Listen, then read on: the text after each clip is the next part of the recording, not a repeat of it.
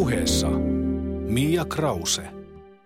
Lyyrikot, riimittelijät, armoitetut sanasepot ja tekstinikkarit. On jälleen aika pureutua suomalaisten tekstintekijöiden ja heidän sanoitustensa ytimeen. Tänään vieraana on herra, joka on tehnyt tekstejä niin suomeksi kuin englanniksikin ja voisi ehkä sanoa, että kun kieli vaihtuu suomeksi, niin vaihtui myös suosio kansan keskuudessa isommalle vaihteelle. Tässä sarjassa pohditaan siis, mitä laulun sanat kertovat elämästä.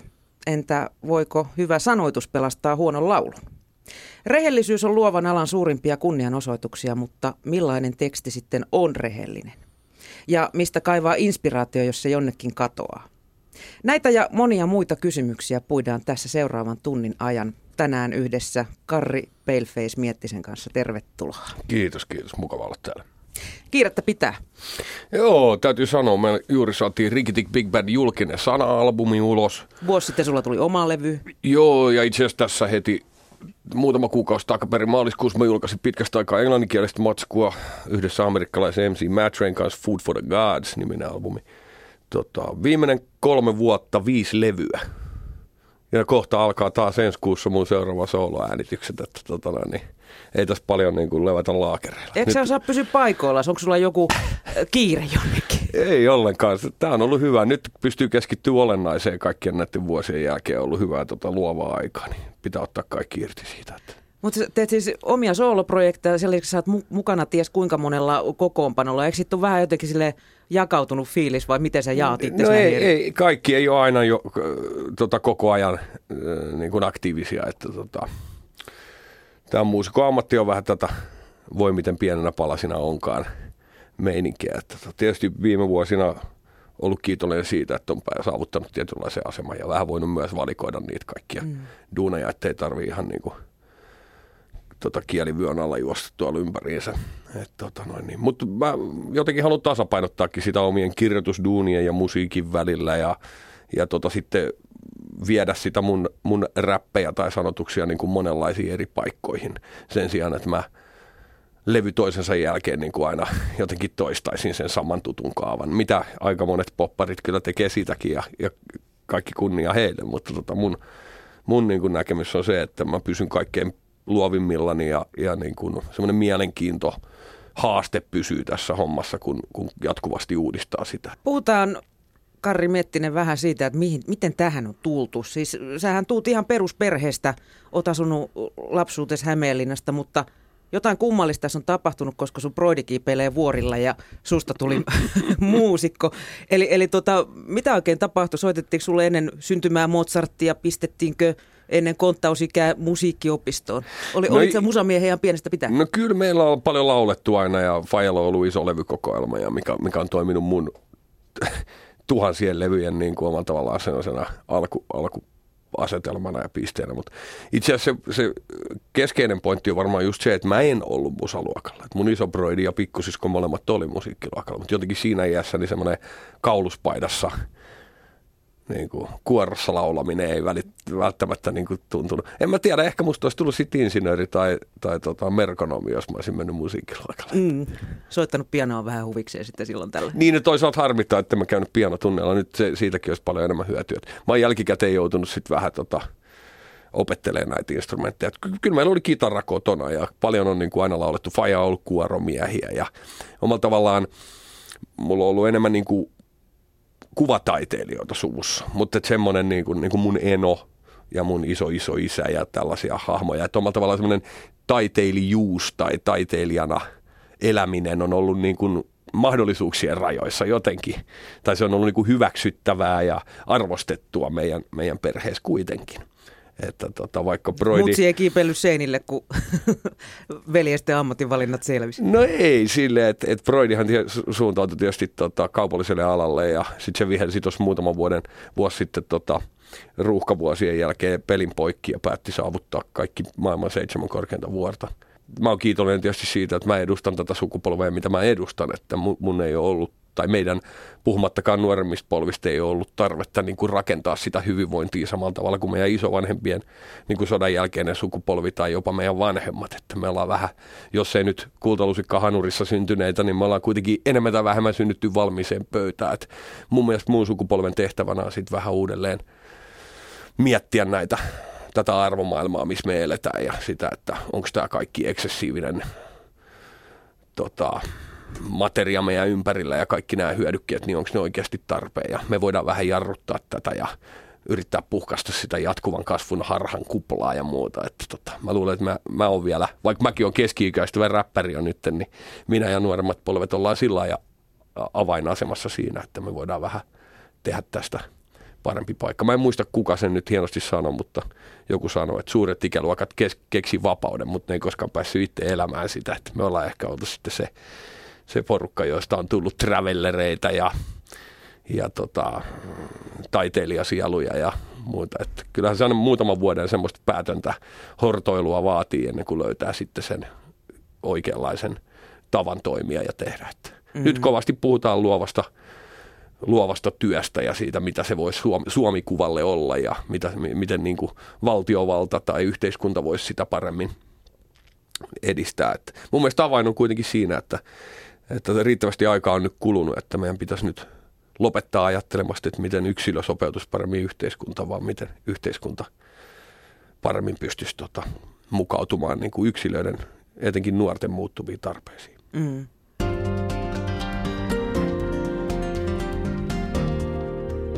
Yle puheessa Mia Krause. Sä oot Kari syntynyt 70-luvun lopulla. Mitkä on sun ekat musiikilliset muistot? Mun ekat musiikilliset muistot on varmaan jotain äh, pitkiä automatkoja, missä tota noin, niin, äh, luukutettiin jotain kasetteja ja laulettiin yhdessä ja sitten jotkut kesäiset illanvietot perheiden, perhetuttujen kanssa, jossa tota, myöhään yöhön sitten tota, laulettiin yhdessä juttuja. Ja sitten tietysti mm, silloin ei vielä ollut MTVtä, mutta silloin oli, kyllä mä muistan jotkut hittimittarit ja varhaiset TV-ohjelmat, missä sitten oli jo, jo musavideoita ja muita. Että kyllä mä muistan varmaan jotain tukkahevibändin bändien tota, musavideoita ja sitten tietysti siihen aikaan mun ekat tallenteet oli C-kasetteja. Et tota, kassuja kopioitiin kauheasti ja, ja niitä he lähetettiin postissa. Että mä just tätä yritän ja tehtiin noille... itse kansitaidetta. Niin, nimenomaan. Ja tehtiin mixtapejä. Että tota, mä just hiljattain jossain puhuin, olin puhumassa tota noin, niin, skideille hiphopista ja kerroin sitten tästä C-kasettimeiningistä, niin oli aika iso suuri joukko, tai suuri joukko siitä porukasta, jotka ei vilpittömästi tiennyt, mikä C-kasetti oli. Aika monet tiesi, että se on nyt taas uusi retroilu, magee juttu, että Cholose ja Kosola uusi levy tuli kanssa kasettina. Mutta sitten mä selitin, se, monilla oli esimerkiksi uutta se, että se pitää kääntää. Että siinä on niin kaksi puolta. Mutta toisaalta silloin kun CD-levyt tuli 80-luvun puolessa välissä, niin mä käänsin se CD mm. ja halusin kuunnella sen B-puolen, mikä ei onnistunutkaan. mikä oli Kari sitten eka biisi, joka kolahti? Ihan niin kuin, että sä muistat, että nyt osu. Ne on ehkä jostain Fajan tota, levyhyllystä jotain vanhaa soulia, ehkä jotain Jackson 5 tai jotakin Otis Reddingia tai jotain, mutta omalla tavallaan se eka niin kuin, oma pärähdys oli, oli kyllä niin kuin, kasetti, missä oli Run DMC ja Beastie Boys. Ja sitten kun Public Enemy, niin kuin Nation of Millions to Hold Us Back, olisiko voisi ollut 88 tai 89 tuli, niin siinä oli jotain, niin kuin amerikkalaisessa räpissä, siihen aikaan oli tuontiräppiä pelkästään, niin siinä oli selvästi jotain, mikä niin kuin puhutteli mua niin kuin tosi voimakkaasti. Sitten mä niin kuin vetelin suuntaviivoja sinne Fajan levyhyllyyn, että hetkinen, että toi third bassin bassolinja, että hetkinen, sehän onkin tuolta ja, ja niin kuin De La Soul samplää tota Benny Kingia ja muuta, että mä niin kuin, mulle aukesi se aika varhaisessa vaiheessa. Sitten monille saattaa olla yllätys, että mä oon suuri Beatles-diggari ja mä niin kuin Beatlesin levyt oli jotenkin semmoinen, tietysti varmaan Fajan, Fajan kautta, kun niitä laulettiin, mutta ne on edelleenkin, mulla on lähes täydellinen kokoelma himassa itsellä tota, noin, noita Battle-levytyksiä, mutta tota, se oli semmoinen kova juttu, mitä mä muistan. Ja tota, Mutta kyllä, kyllä se niinku räppi jollain tavalla oli se semmoinen ilma, ilmaisu ja ne sanat ja, ja, ja rytmit ja semmoinen tietynlainen sanoma, mitä se edusti. Et siihen aikaan sitten, nythän se on valtakulttuuria, mutta siihen aikaan se oli niin kuin salaseura meininkiä. Et se oli sellainen magia juttu, mistä muut ei oikein tiennyt mitä ja meitä oli vaan muutamia, koko Suomessakin oli ehkä muutamia kymmeniä vaan, tai, tai ehkä muutamia satoja tyyppejä, jotka oli niin kuin vihkiytyneet tähän sa- salaiseen salaseuraan. Mutta tota, ja sitten kun ei ollut internettiä, niin oli hyvin vaikea niin saada mitään tietoa siitä, että mi- mitä ne oikeastaan on, jolloin niitä vinyylien kansia niin kuin luettiin uskonnollisesti sitten. Ja, ja Public Enemy puhui paljon vaikka Malcolm Xistä tai Mustista Panttereista ja sitten mentiin kirjastoon niin kuin kaivaa niitä juttuja, että kuka tämä Fred Hampton on tai Medgar Evers niin kuin, ja sitten tutkittiin niitä hommia. Ja kyllä mä muistan silloin tota, apartheidin aikana Etelä-Afrikka, niin jotkut räppärit puhu Mandelasta ja mä niin kuin, se, se liittyy ehkä sellaisen niin kuin, maailmankuvan muuttumiseenkin, yhteiskunnalliseen heräämiseen jotenkin, että mä ymmärsin, että kaikki nyt ei ole ihan silleen, kun mulle tässä yritetään opettaa. Ja niin kuin oli semmoinen räppi niin kuin innotti mua sen ajan, se 80-luvun lopun kultakauden räppi, niin kuin vähän katsoa sinne kulissien taakse ja ottamaan selvää, mistä nämä asiat johtuu. Että ei se nyt varmaan niin kuin mikään maailman terveellisin asia jollekin 12-vuotiaille jäbälle niin kuin ymmärtää, mitä orjakauppa ja sen seuraukset kolonialismi tai imperialismi oli ja mi- mi- mistä niin kuin toi Amerikan Yhdysvaltojen niin kuin vauraus on peräisin ja koko se juttu mutta tota, joku semmoinen oikeudenmukaisuuden tajuja tai joku sellainen asia niin kuin heräs. Plus käsitys siitä, että tällä musiikilla voi oikeasti, sillä on valtava vaikutus.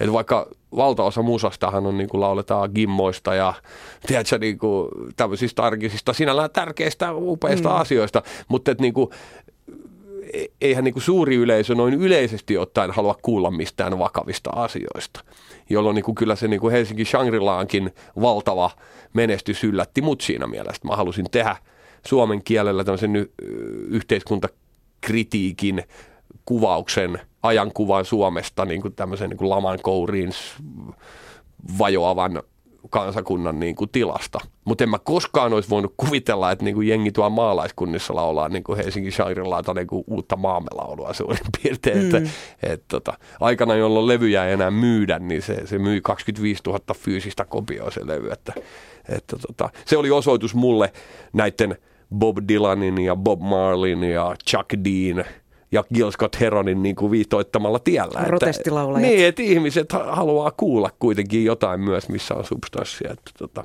mm.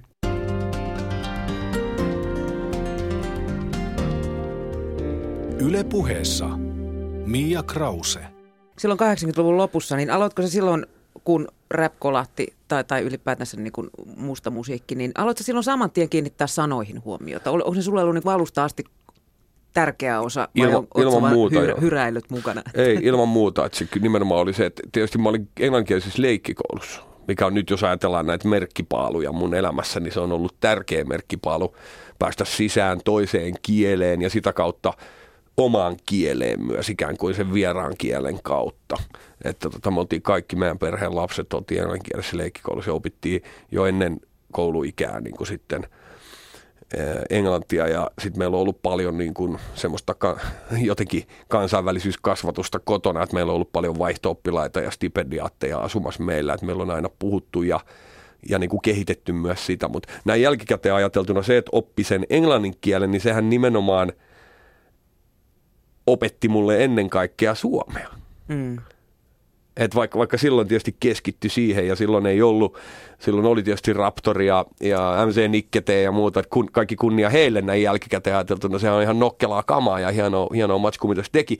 Mutta me haluttiin olla vakavissaan, me underground niin kuin, pikkuräppärit, niin me haluttiin tehdä, se, se ei ollut mitään kainalopiarua, se ei ollut mm. mitään niin kuin, sellaista niin kuin vitsin heittoa. Piti olla substanssi. Niin, niin, me haluttiin olla niin kuin, vakavissaan. Että omalla tavallaan ilman sitä vastareaktio, ilman näitä suomalaisen rapin pioneereja, niin ei oli, Suomi-räppi ei olisi tällainen. Ja myöskään ilman sitä, että me aluksi räpättiin englanniksi ja opittiin englantia ja työskenneltiin sen parissa, niin, niin myöskään se, sehän jalosti valtavasti sitä meidän niin kuin, kielen tuntemusta myös. Että, tota, jännittävä niin kuin purkaa näin jälkikäteen miettiä, että minkälaiset asiat on johtanut siihen.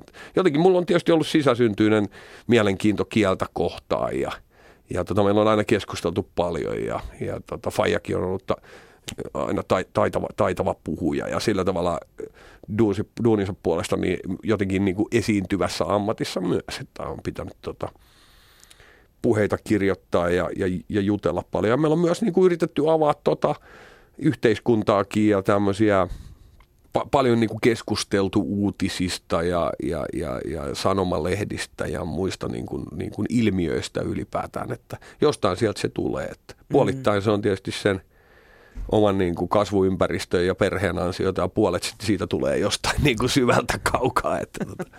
Oliko silloin, silloin sulla jotain suomenkielisiä tekstintekijöitä, jotka herätti jo mielenkiinnon? No joo, siis kyllähän mä niin kuin, mulla on ollut aina taipumus niin kuin muistaa kauheasti lyriikoita. Et ihan pienestä asti.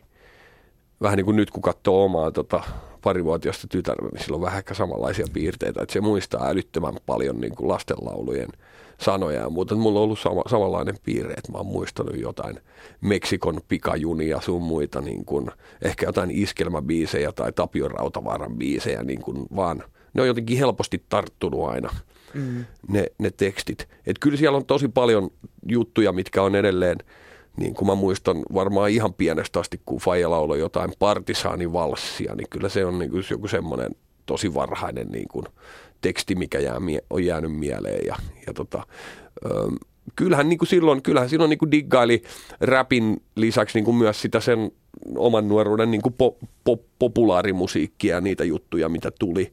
Sitten ehkä vasta – 90-luvun alussa enemmän, niin kuin, kyllä siellä niin kuin kuitenkin nämä röyhkät ja alangot ja, ja niin kuin jotkut Don Huonot ja Eput ja monenlaiset, niin kuin on siellä, kyllähän se kaikki on ollut niin kuin siinä, siinä läsnä, että, että tota, Tästä keskusteltiin just vähän aikaa sitten, että joku väitti mulle kivenkuvan, että Mikko Saarella kirjoitti Eppujen parhaat tekstit. Onhan niissä paljon oivaltavaa juttua, mutta kyllä Martti Syrjä on tehnyt jotain, jotain poikkeuksellisen hienoja. Sitten kun mennään niin kuin vielä syvemmälle tuossa jatkumossa, niin kyllä nyt joku tiitiäisen satupuu, niin sehän on oikeasti vaikuttanut siihen, miten mä miellän runouden ja rytmit.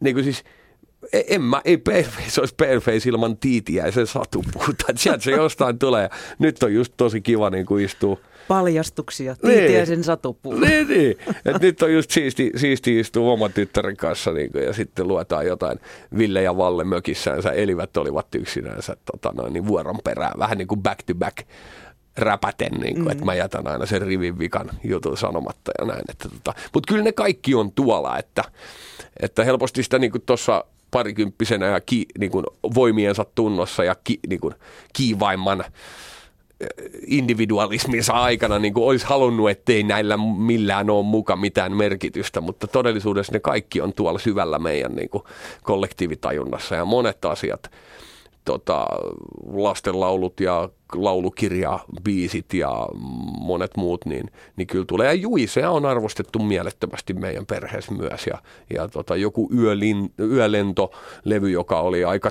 tiukkaa tavaraa kanssa silleen nuorella iällä, niin kyllä mä muistan, kun mä laitoin levy lautaselle, niin kuin, että kas Maajussi paskaa talikoi. Niin kuin tietysti siinä oli joku viehätys, nyt se kiroilee, mutta niin kuin, kyllä siihen pääsi aika nopeasti ineen, että et ei ne ole kuo- ennen 15 yö ja nämä, ei ne ole kuolemattomia biisejä ihan turhan takia, että kyllä se kaveri, niin kuin, kyllä se teki jotain poikkeuksellisen hienoa niin kuin suomalaiselle, meille kaikille niin kuin, niin kuin tota se tapa, jolla se kirjoitti niin kuin suomalaisten syvimmistä tunnoista. Ja mulla oli kunnia oppia Juise Tunteikin silloin Tampereen vuosina. Että kyllä siellä muutamia kosteita iltoja tuli vietettyä tota aulabaarissa Juisen kanssa. Ja mm. Me itse asiassa kerrottiin englanninkielisiä vitsejä toisillemme. Että Juisehan oli englanninkielen opiskelija kanssa. Mä olin just tulos tähän ja tota, mä oon kuullut sellaisen jutun, että, että Juisen äh, tavallaan riimit johtuisi siitä, että se on tutkinut, miten englantilaisia, englanninkielisiä sanotuksia tehdään, tehdään ja tavallaan kääntänyt sen niin kuin suomalaisiin lyriikkoihin. Selvästi, sen? Selvästi joo. Että kyllä, siinä on, kyllä siinä on, sillähän oli mieletön ö, tuntemus niin kuin Amerikaanasta ylipäätään mm. ja ro, rockin historiasta. Dylanista ja muista. Että tietysti pahat kielet vähän vihjailee, että se aika monia sen biisejä saatto suoraakin ikään kuin sanottaa ja muokata sointuja ja tempoakin myöten joidenkin ulkomaalaisten biisien avulla, mutta tota, ei, ei sillä mitään merkitystä ole, kun lopputulos on toi, mitä me, mitä me niinku saatiin. Että, mm. että sen takia mä halusin sen kalpeakin kalpeampaa levyttää, joka on siis Juisen teksti tähän the Shade of Paleen, koska se on omalla tavallaan sellainen niin kuin suomentamisen maailmanennätys se biisi. Että jos ajattelee sitä todella outoa, vaikeaselkoista, äh, niin kuin, tekstiin, mikä siinä biisissä alun perin on, niin kuinka hienolla tavalla se on tuonut ne samat kielikuvat ja ne samat niin kuin lyyriset elementit, mutta tehnyt sen niin kuin hyvin jotenkin selkeämmäksi ja avautuvammaksi meille, mm. meille suomalaisille. Mä olisin halunnut kyllä olla siellä laulabaarin katossa, kun englannin kielen kääntäjä, entinen opiskelija ja englantilaisen filologian opiskelija kertovat toisille englanniksi vitsejä. Joo, täytyy sanoa, että ne on kyllä ihan, ihan uskomattomia juttuja. Sitten myöhemmin me tota, istuttiin tämmöisessä aamulehden paneelissa tai juryssä, jotka, jotka meidän tehtävänä oli valita sata suomala, suomalaista sanotusta, jotka on niin kuin keskeisiä suomalaisille. Niin senkin muistan oikein, oikein suurella lämmöllä, kun se oli se aamulehden uuri, uusi toimitila ja uusi neukkari ja tota, aamulla sinne yhdeksän aikaan muistaakseni tultiin, niin kymppisäkin kanssahan se Juisa sitten saapui sinne paikalle ja istui alas. Me muut oltiin tietysti odotettu suurta mestaria jonkun aikaa siinä ja pisti röökiksi. Siellä on niin lehtitalon tota, niin uudessa neukkarissa ja sitten niin se poltti sitä röökiin niin kauan, kunnes joku toi sille tuukiksi ja avasi ikkunat. Että semmoinen tietty kuva, kuvia kumartelemattomuus siinä, siinä jätkässä oli ja mieletön, mieletön niin kuin tuotanto. Että, että tota, silloin mä tietysti olin itse englannin kielen pauloissa vielä, mutta mulla oli tapana viedä esimerkiksi mun levyjen masterit Juiselle, kun mä tiesin suurin piirtein aina, että mistä sen löytää ja mihin kellon aikaan, niin kyllä mä kävin Paleontologistin ja tota, Quarterpastin viemässä sille. Muistaakseni vielä Studio Täninkin, niin, niin vein sille, että tsekkaa toi. Ja kyllä se oli aina hirveän supportaava siinä. siinä tota. Se ei ikinä sanonut kyllä mulle, että, että sun pitäisi kirjoittaa suomeksi. Ehkä se tiesi vaan, että se on tulos jossain Ymmärsi olla hiljaa siinä vaiheessa, että kyllä se oppii. Kyllä. missä vaiheessa sä Karri aloit sitten tajuta, että, että, että musiikki on se, mitä sä tuut tekemään, että that's it?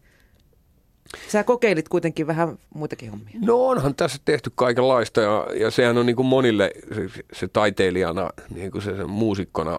Niin kasvoitko se, sä siihen se vai eksistenssi. tuliko se tuolta? Niin, no siis se, se, mikä niin kuin pitää ihmisten niin kuin ymmärtää, oli se, että, että kun mä innostuin räpistä, ja sitten kun me täällä Suomessa syntyi niin kuin 90-luvulla semmoinen hyvin pieni hip-hop underground, niin me tehtiin sitä sen takia, että se oli siistiä. Se oli makeeta.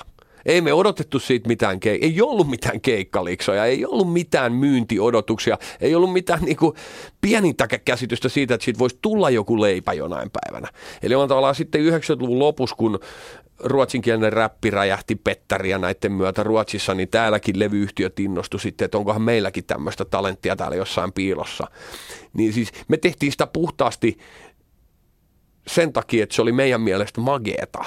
Eli oma tavallaan sitä ei motivoinut mikään muu. Ja siis vielä 2000-luvun puolesväliskin mä jouduin niin kuin nipistämään itseään, että hetkinen, että onko tästä niin kuin tulossa mulle leipätyö, että, että niin kuin, kun se räjähti suuren yleisön tietoisuuteen ja, ja le- levyt rupesi myymään ja keikkaa rupesi olemaan ja näin edelleen.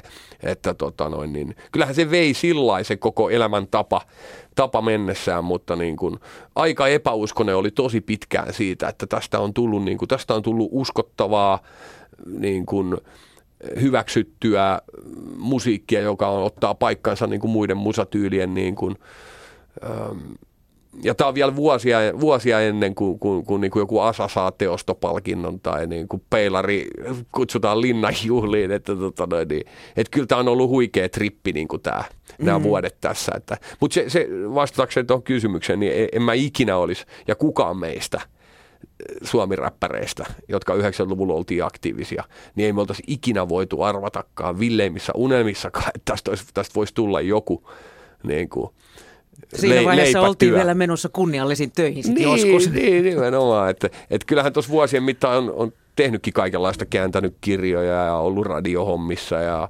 freelance-toimittajahommissa ja muuta, mutta mä oon aina ollut sanojen kanssa tekemisissä silti.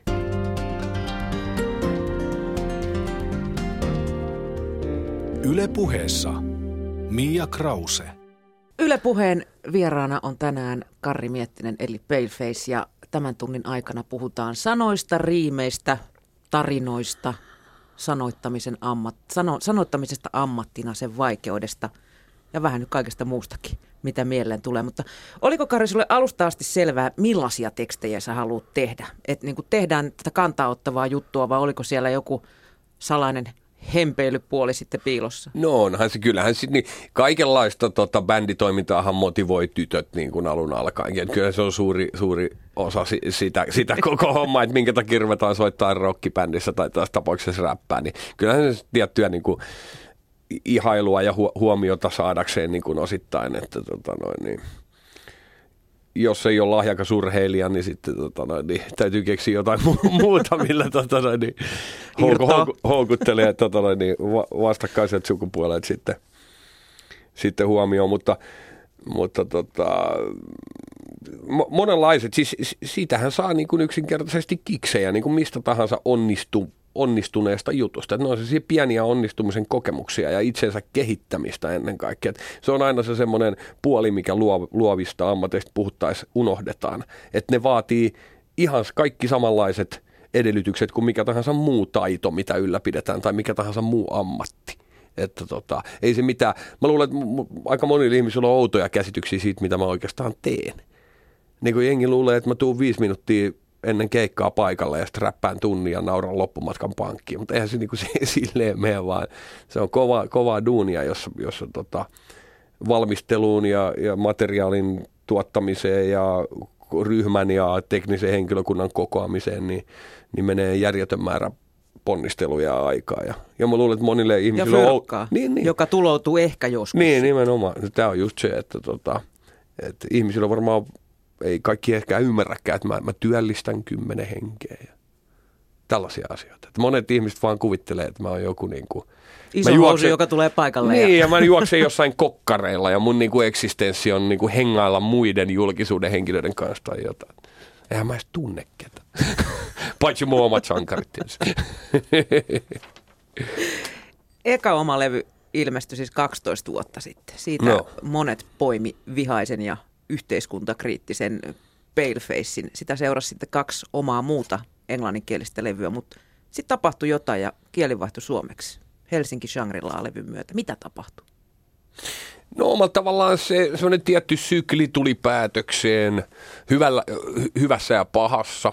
Tota, semmoinen niin kuin kaikille uusi, mielenkiintoinen, öö, innostava hype räpin ympärillä ehkä vähän laantu hyvällä tavalla, että musta tuntuu, että silloin 10 vuotta tai 12 vuotta sitten niin, niin ei meillä oikeastaan ollut vielä toimittajia, mediaakaan, jotka osas oikeastaan kirjoittaa ja käsitellä sitä kriittisesti. Ja musta tuntuu, että kaikki vähän hyökki semmoisen uuden kiinnostavan jutun kimppuun vähän niin kuin 79 punkin kohdalla, että sitten kaikki tota, kun jengi muuttui räppäreiksi niin kuin overnight, keksi itselleen räppinimen ja niin kuin pisti sitten nauhaa pihalle, niin levyyhtiöt, levyyhtiötkin vähän sainas sitten mitä sattuu ja ei nähty niin kuin metsää puilta välttämättä. Että sitten tota pöly vähän laskeutui ja, ja niin kuin se koko homma niin kuin jäse, se ylikuumeni muutamaksi vuodeksi se koko kuvio.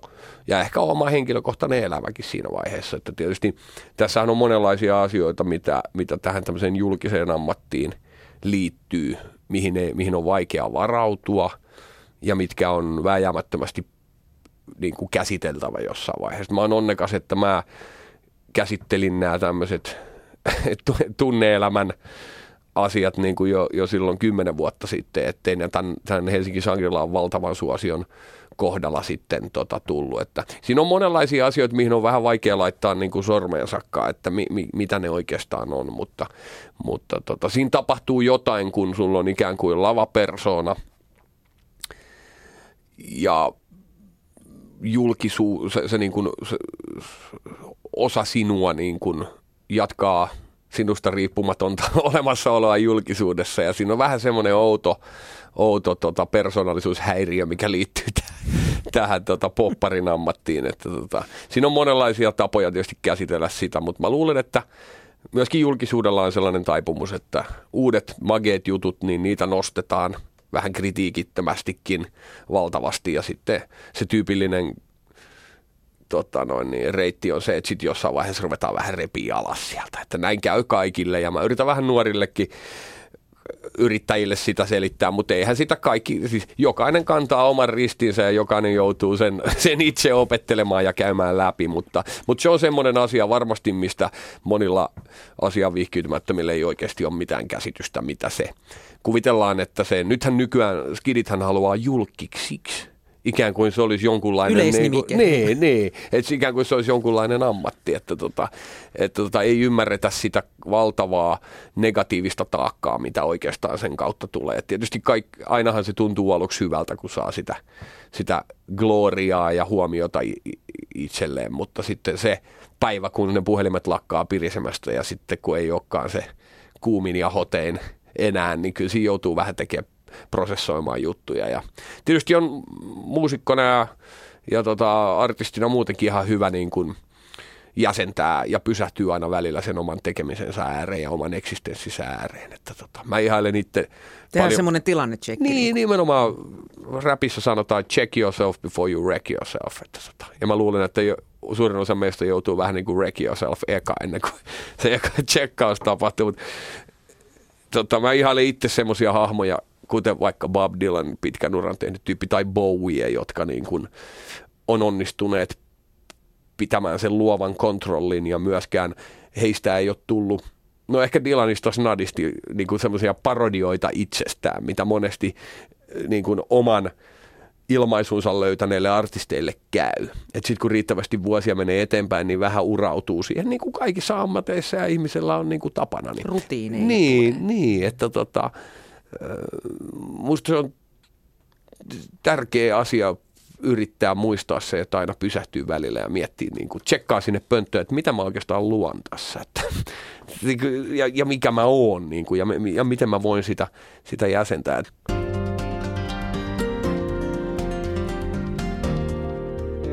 Yle puheessa Mia Krause. Kuinka erilaista on tehdä tekstejä suomessa kuin englanniksi?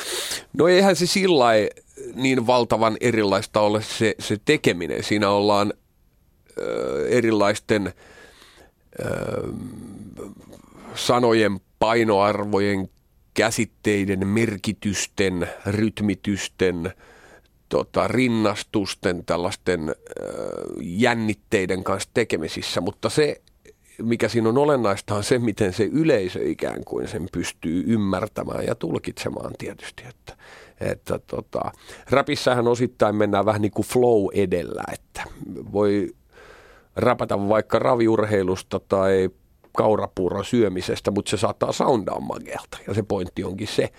Tota, ö, mutta se, se olennainen piirre on tietysti se, että kun mä rupesin räppää suomeksi, niin jengillä niin kuin purkka pysähtyy että niin kuin ne ei voikaan antaa sen flown mennä vaan oikeasta korvasta sisään ja vasemmasta ulos, vaan silloin se, se on, ne on niin kuin loitsuja, ne on niin kuin, se on jotain todella voimakasta, mikä puhuttelee meidän alitajunnan kanssa. Silloin tekemistä sen, se on se niin kuin cocktail-ilmiön kanssa, eli kun sä oot kokkareilla, sä puhut jonnekin henkilön kanssa ja mieletön puheen sorina, mutta sitten kun joku sanoo, Mia Krause, niin sä käännät pään, mitä? Eli omalla tavallaan sellaiset, että ne on niinku taikasanoja. Että se, suomen kielessä on tiettyjä juttuja, missä on niin mieletön lataus, että ne niinku pysäyttää. Et nyt viimeksi Lindgrenin Tommi, joka nyt oikeastaan kirjoittaa, e, kirjoittanut ekan täyspitkän suomenkielisen levyn yhdessä Muija Redraman kanssa, tämä, tämä tota, julkinen sanaprojekti, niin se on paljon puhunut myös nyt viime aikoina siitä, että kun niitä suomenkielisiä biisejä rupeaa esittää, niin kuinka se reaktio onkin aivan erilainen. Se on niin kuin välitön. Siinä on niin kuin, silloin se, se on kommunikaatio. Miten sä sijoitat itsesi ja tekstis esimerkiksi kirjallisuuden kentälle? Onko sun mielestä laulujen lyriikat kirjallisuutta vai onko ne ihan oma lajinsa? No ky- kyllähän siis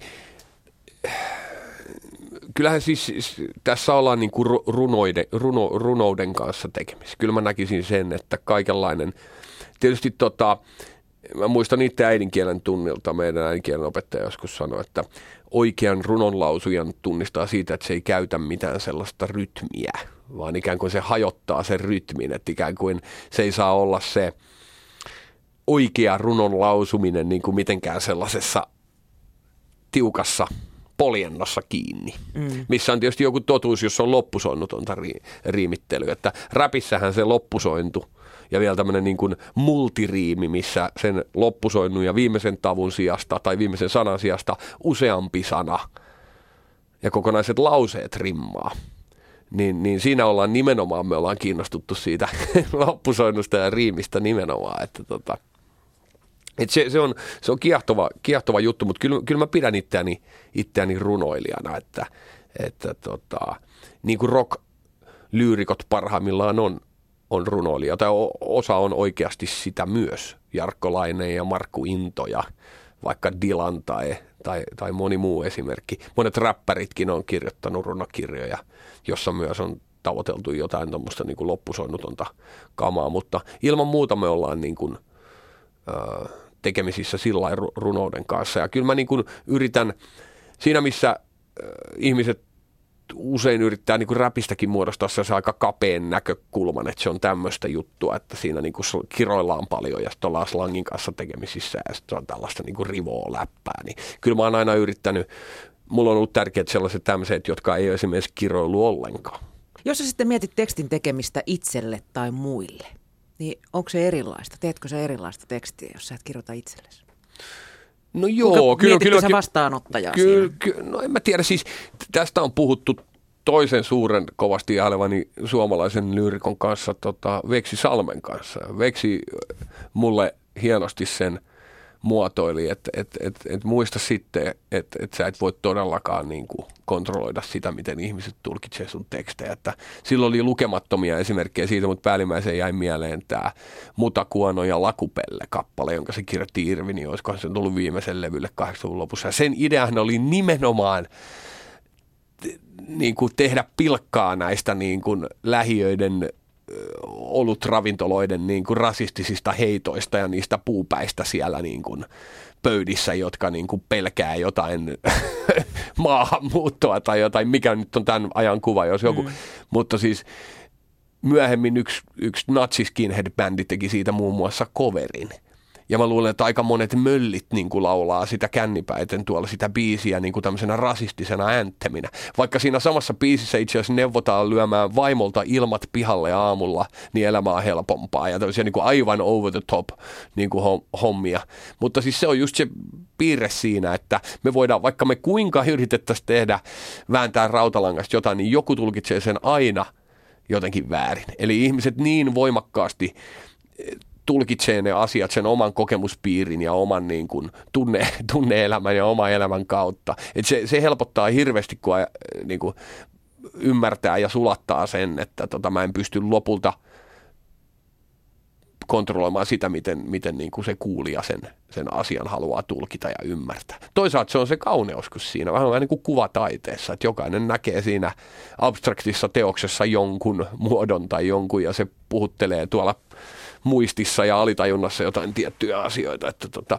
Mutta ilman muuta siinähän on paljon asioita, mitä sä voit niin kuin lähtökohtaisesti kontrolloida tietysti, että me, mihin suuntaan sä lähdet viemään, minkälaisia kielikuvia sä käytät, minkälaisessa persoonamuodossa sä kirjoitat – kuinka, minkälaisella rytmillä ikään kuin tarinaa, sen kuvailun erilaiset keinot ja, ja näin edelleen. Onhan siinä valtavasti niin kuin erilaisia tapoja. Että tota, mä luulen, että meillä räppäreillä ja mun polvella on ollut niin kuin nyt haasteena murtaa niitä totuttuja suomalaisen iskelmäsanotuksen sääntöjä tai sellaisia, joita nämä kaikki juhavat vainiot ja toivokärjet sun muuta on joutuneet noudattamaan. Että tota, kun puhutaan täydellisestä riimistä, tota noin, niin että siis ensimmäinen kirjain vaan muuttuu siis niin kuin piski ja tiski, niin niitähän sitten loppui viimein ei ole enää kauheasti. Mm. Että tota, me räppärit ollaan huomattu, että tota, niin kuin piski, sen saa rimmaamaan vaikka itki tai hitti sanojen kanssa, että just tämä tämmöinen niin kuin, näiden lyriikan sääntöjen luova taivuttaminen ja omalla tavallaan semmoisten äänenpainojen ja flow-asioiden käyttäminen sen, sen loppusoinnun luomiseksi, niin se on se, sitten me tullaankin jo tilanteeseen, missä meillä on miljardeja tapoja kirjoittaa se juttu. Joskus niin kun joutuu tekemään kuukausia duunia jonkun yksi, yksittäisen säkeistön eteen. Ja joskus se vaan tulee, niin sitä vaan pulppua, niin siis kokonaisia biisejä tulee niin silleen, että parhaimmillaan voi kirjoittaa aivan mielettömän paljon. Sitten se ei vaan synny aina taas niin helposti. Ja mulla on tapana, joskus ne tulee niin kuin eheinä, eheinä kokonaisuuksina, mutta mulla on usein, useimmiten tapana kirjoittaa kauheasti raakamateriaalia ja sitten jäsentää niitä. Että tota, tyypillisesti räpissä niin saadaan biitti ja sitten siihen biittiin ikään kuin valmiiseen tempoon ja rytmiin kirjoitetaan juttuja. Mm. Mutta mä oon tehnyt joitain mun parhaista biiseistä niin, että mä oon kirjoittanut sen biisin tekstin ensin. Ja sitten mä oon räpännyt sen tekstin ensin ja sitten mä oon ikään kuin rakennettu se rytmi ja se biisi siihen ympärille. Että niitä on niin kuin valtavan paljon niitä tapojakin niin kuin lähtee. Joten mä oon joskus saanut inspiraatiota öö, siitä, siitä tota, että, että mä leikkaan niin kuin vaikka valokopioidusta kirjan sivusta niin kuin kaikki sanat irti ja järjestän niitä uudella tavalla tai mä saan jotain, jotain juttuja. Se, mutta siinä on aina semmoinen niin selittämätön tekijä, minkä kanssa ollaan aika usein, mm. usein tekemisissä, että, tota noin, niin, että mistä siinä, kun inspiraatiotahan ei tunnetusti voi niin kuin vääntää hanasta, että no niin, että kirjoitanpa kalenteri, että ensi viikon keskiviikkona illalla kahdeksan aikaa, että kirjoitanpa hittibiisin. Että ei se, ei se mene niin vaan. Tota, Ellei jo... sitten saa tulemaan veksisalmia tai tolle pitäisi nyt äkkiä väsätä joku niin, se, se, t- niin, tämähän on tämä, tota, niin, silmäni mä auki saan, sehän on kuuluisa, aamukappale on kuuluisa tota, esimerkki siitä, kun Veksiltä puuttuu, tai tuotannosta puuttuu yksi biisi, kokonaan yksi sanotus. Niin Veksi heräsi aikaisin ja meni aamulla sinne studiolle ennen kuin artisti tulee levyttää sen kappaleen. Sitten miettii, että mistähän tämä nyt alkaa. Ihan tuskissa. No aamu, okei okay, aamu, että kun silmäni mä auki saan. Ja sitten se lähti siitä se koko juttu. Ja tota, niin onhan näitä storeja, missä Juhavat Vainio avaa Helsingin puhelinluettelua ja laittaa sormeen kolmas linja kun kolmatta linjaa takaisin. Et se usein tulee jostain sellaista odottamattomasta paikasta se inspiraatio. Yhä enemmän mä oon yrittänyt kirjoittaa aiheista. Että kuka tahansa nyt voi kirjoittaa räppejä, mikä vaan rimmaa makeasti ja sitten se aihe vaan poukkoilee miten sattuu. Et silloin parhaimmillaan tajunnan virtamaisesti se säkeistö kirjoittaa itse itseään, kun sä kirjoitat vaan lauseen ja mietit, mikähän tuon kanssa rimmaisi, mm-hmm. niin et sä tiedä mihin se päätyy. Että sä voit tehdä niin kuin vaan makeen kuulosen versen. Mutta enemmän ja enemmän mä oon yrittänyt saada sen niin kuin kontrolliin sen, sen flown, sen rytmin ja sitten myös sen aiheen. Että et sehän on se haaste kirjoittaa topikaalia. Mutta tästä on just puhuttu monien räppikollegoiden ja tekstittäjien kanssa, että monesti niin ne jutut, ne säkeistöt, mitä itse pitää parhaina, niin kukaan ei faneista tai muista ei huomioi niitä. Ja jos jotain muuta tyyppiä yritetään tai pyydetään nimeämään Palefacein parassa kestyä, niin se on varmasti semmoinen säkeistö, mihin mä olisin halunnut jälkikäteen vielä koskea. Et, et, tota. Mutta se on myös sellaista niin kuin, se on sellainen niin kuin munkkien semmoinen askeesiharjoitus, semmoisen niin irtipäästämisen prosessi. Mm se biisin kirjoittaminen. Niin. Että, että jatkuvasti, loputtomasti voi hieroa niitä juttuja siellä studiossa. Ja niin kun ne ideat on siinä, tietää, että se on hyvä – mutta sitten kun se pitää niin kutsutusti hakata kiveen, eli sitten kun se finaali on siinä ja se tulee ikuisesti olemaan se teos, kun se nyt on miksattu ja masteroitu, niin usein siinä joutuu tekemään mielettömästi duunia sen että saa ikään kuin, niin kuin mielenrauhan sen matskun kanssa. Että, että se ei todellakaan ole silleen, että kun on saanut biisi, levyn valmiiksi, niin wuhuu, sitten menee soittelee sitä kaikille. Vaan niin kuin monesti menee tosi kauan ennen kuin viittii ja haluaa edes kuunnella sitä. Niin Koska aina, aina sieltä nousee päällimmäisenä ne, sille tekijälle ne, että miksi mä painotin toi just noin? Miksi mä sanoin toi just noin? Miksi mä, miksi mä vaihtanut noiden kahden sanan paikkaa tai miksi mä korjannut tota pientä detaljia tuolta?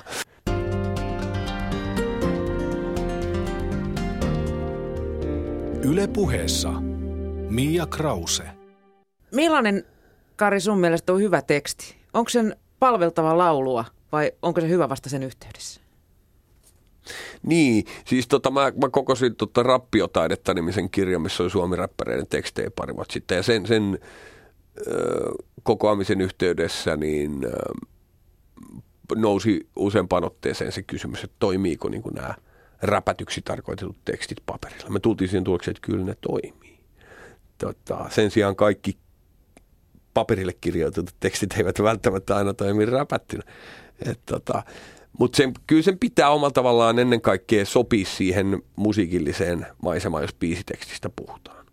Että niin kun, öö, kyllähän niin kuin punkki hardcore biisin tekstissä täytyy olla jotain aggressiivista ja turhautunutta ja, ja, ja sitten taas iskelmä, iskelmäkappaleen tunnelmiin ja taiteen sääntöihin kuuluu tietynlainen lyriikka. Taitavat tyypit tietysti osaa niitä hienosti tota, muuttaakin niitä ihmisten odotusarvoja.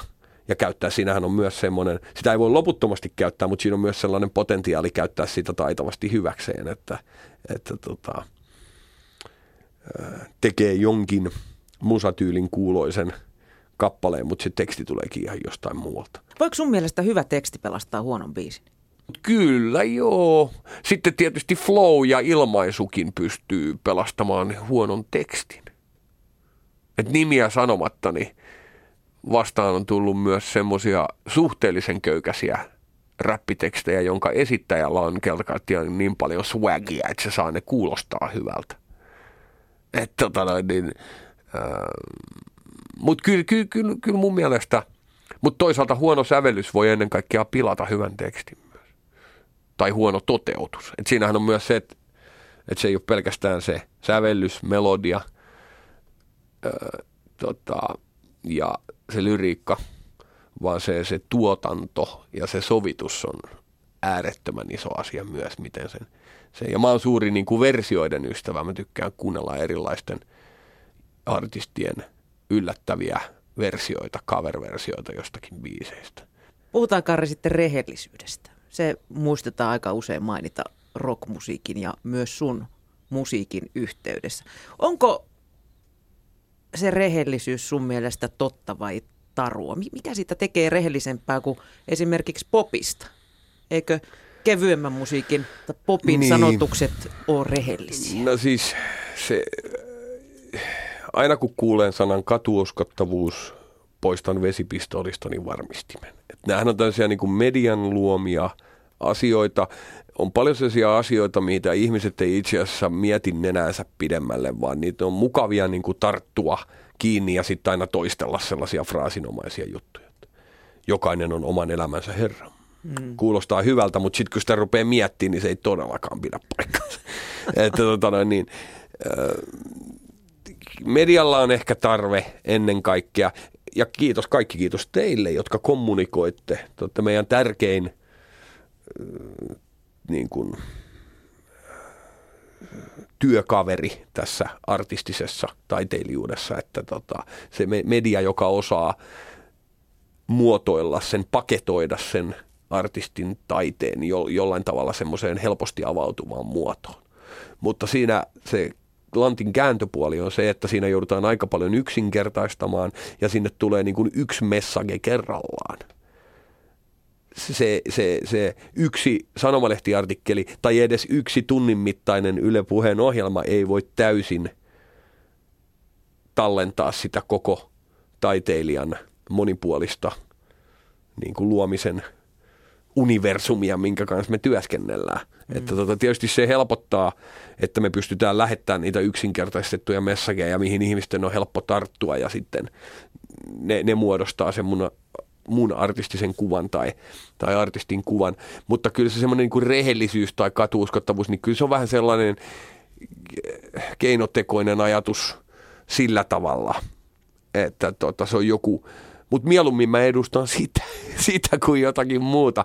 Plus, että siinä on joku re, ty, lähtökohtainen rehellisyyden ajattelu on, liittyy hip-hop-lyriikkaan. Että en mä niin kuin, ei kukaan selväjärkinen itseään kunnioittava MC niin kuin täällä Suomessa laula mitään niin kuin, tiedätkö, Blood Scripts rap, niin kuin jengiläppiä tai jotain, niin kuin, että, niin kuin, jotain gun clapping niin kuin juttuja. Ei, ne, ne on meidän. Meidän eksistenssi on tämä niin kuin pohjoismainen niin kuin paremman keskiluokan elämä, mikä meillä on ollut ja nämä asiat, mitkä on meidän elämän piirissä, ei me voida feikata sillä tavalla. Että kyllähän sen, sen tunnistaa pikku lapsikin, jos joku tyyppi laulaa tai esittää jotakin, mitä se ei todellisuudessa ole.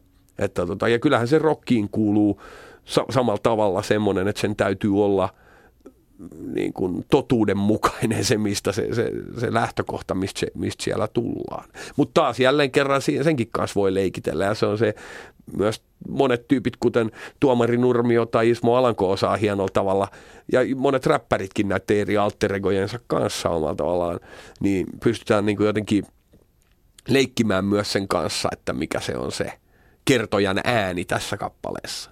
Mm. Että tämä onkin vähän eri tyyppi nyt. Mutta mä luulen, että aika monet tyypit luulee, että mä oon se jätkä siinä syntynyt rellästää kappaleessa. että, tota noin, niin, mutta, mutta tämä on just taas se, että, että tota noin, niin, mä, voidaan, mä, voidaan, mä voin ohjata sen niin kuin oikeaan suuntaan, mutta mä en todellakaan tiedä, että minne se pallo ländää. Mm. Mm. Aivan. Voisitko sä kuvitella tekeväs jotain kevyttä tekstiä, jos sut pyydettäisiin tekstiä vaikka Euroviisu Mä otan kaikki työtarjoukset todella mielelläni vastaan, että, että mä, mä näen ne kaikki erilaisina haasteina. Että, niin kuin puhuttiin, että semmoinen urautumisen vaarahan tässä kaikilla on koko ajan leijuu ilmassa, että aina kun pystyy sitten jotenkin irrottautumaan niistä totutuista poluista ja menee jonnekin ihan eri, eri suuntaan. Että tota, kyllä mä tosi mielellään tsekkaa kaikki mahdolliset työtarjoukset myös tuolla tekst, tekstittämis puolella ja otan su, suurena, suuremmoisena haasteena erilaiset jutut vastaan. Että tota, öö, kyllä mä voisin tehdä Euroviisutekstinkin tietysti biisistä ja artistista riippuen. Mä voisin kirjoittaa jopa iskelmääkin. Mutta tietysti täytyisi olla varovainen, ettei siitä tulisi ettei se lopputulos olisi, ettei ihmiset tulkitsisi sitä niin kuin pilkan koska mulla on kuitenkin suuri pohjaton kunnioitus myös noita suuria iskelmakonkareita vastaan, kynäniakkoja, jotka ja iskelma on, on ehdottoman vakava asia. Onhan se ilman muuta, joo. Että tota, se, on, se jos joku on osa meidän tämmöistä suomalaista ja kollektiivitajuntaa ja eksistenssiä, että ne on kaikki tuo syvällä jossain. Ja turha selittää mitään suomiräppärit siellä, että ette kirjoittaisi tuollaisia tekstejä ilman suomalaista iskelmaa. Yle Puhe. Pian tunnin Yle Puheen studiossa on istunut Karri Miettinen alias Paleface. Loppuu vielä tämmöinen ihan perinteinen revolveri kysymys right. patteristo. Paras suomenkielinen biisin aloitus. Parhaat sanat. Pika juna Meksikon halki kiitää yö jo on. Sanotus, jonka olisit itse halunnut tehdä kalpeakin kalpeampaa Juise Leskinen. Juiselta löytyy aika monta muutakin esimerkkiä tosta. Millaiset tekstit puhuttelee sua just nyt? Suomenkielisistä teksteistä mä oon digannut aika paljon vanhaa kuplettia, jälleen kerran taas pitkästä aikaa, ja vanhoja työväenlauluja, vanhoja ryssänpilkkalauluja. Jos mä voisin sanoa, että viimeisimpiä todella päräyttäviä tekstejä, biisejä, mitä mä oon löytänyt, on tämmönen Jorkan ja Pallen rintama laulu kuin Mottimatit Marssilla, jossa tota yhdistetään kaikki rajuimmat taistelulaulut tuolta rintamalta yhdeksi pitkäksi megamiksiksi tai sellaiseksi niin kuin potpuriksi, niin se on kyllä niin rajukamaa. Plus, että se näyttää minkälaista lyriikkaa tarvittiin sodan aikana, että me pärjättiin ylivoimasta vihollista vastaan. Mikä on sun mielestä sun paras oma suomenkielinen teksti? Riisto Räppäjästä mä tykkään. Helsingin Shangri-Laasta mä tykkään. Se oli muuten alun perin, siinä oli joku yli 20 säkeistä. Et se, se muoto, mikä siihen tuli tuohon levylle, niin se vaan sattuu olemaan niin kuin sopivan mittainen silloin. Että tota, se voisi olla paljon pidempikin tai, tai jotain muuta. Sen biisin itse asiassa piti olla alun perin vaan – yllättävä avausraita sille levylle. Kun Steen yksi julkaisi semmoisen levyn kuin Salaliittoteoria, niin siinä oli hardcore-punkkia eka biisi. Ja oliko se Varasta pomolta oli se levyn nimi. Mutta mä kelasin, että kun räppipäät meni ostaa Steenin levy, niin tulikin hardcore-punkkia. Mä ajattelin, että mä pistän folkkiin sinne. Et kun räppipäät luulee, että tulee hip niin tuleekin folkki. Mutta sitten sittenhän siitä tuli se pommi, mitä tuli. Mutta mä diggaan siitä. Ja sitten tietysti uudet uusimmat jutut, mitä on, mitä on aina tehnyt, niin kyllä, kyllä tähän Rikitik Big Band julkinen sanalevylle on, on, on tallentunut jotain paljon sellaista, mikä on, mitä mä en ole tehnyt aikaisemmin ja, ja, ja jotain, jotain, mistä mä oon tosi ylpeä. Kiitos Karri Miettinen Paleface, kun pääsit Yle Puheen sanoittajasarjan vieraaksi ja pitäisikö sanoa päräyttävää vai räpäyttävää kesää. Suuri kiitos. Tervetuloa keikoille ja tota, tulkaa nykäiseen hihasta, jos haluatte keskustella Suomi lyrikosta.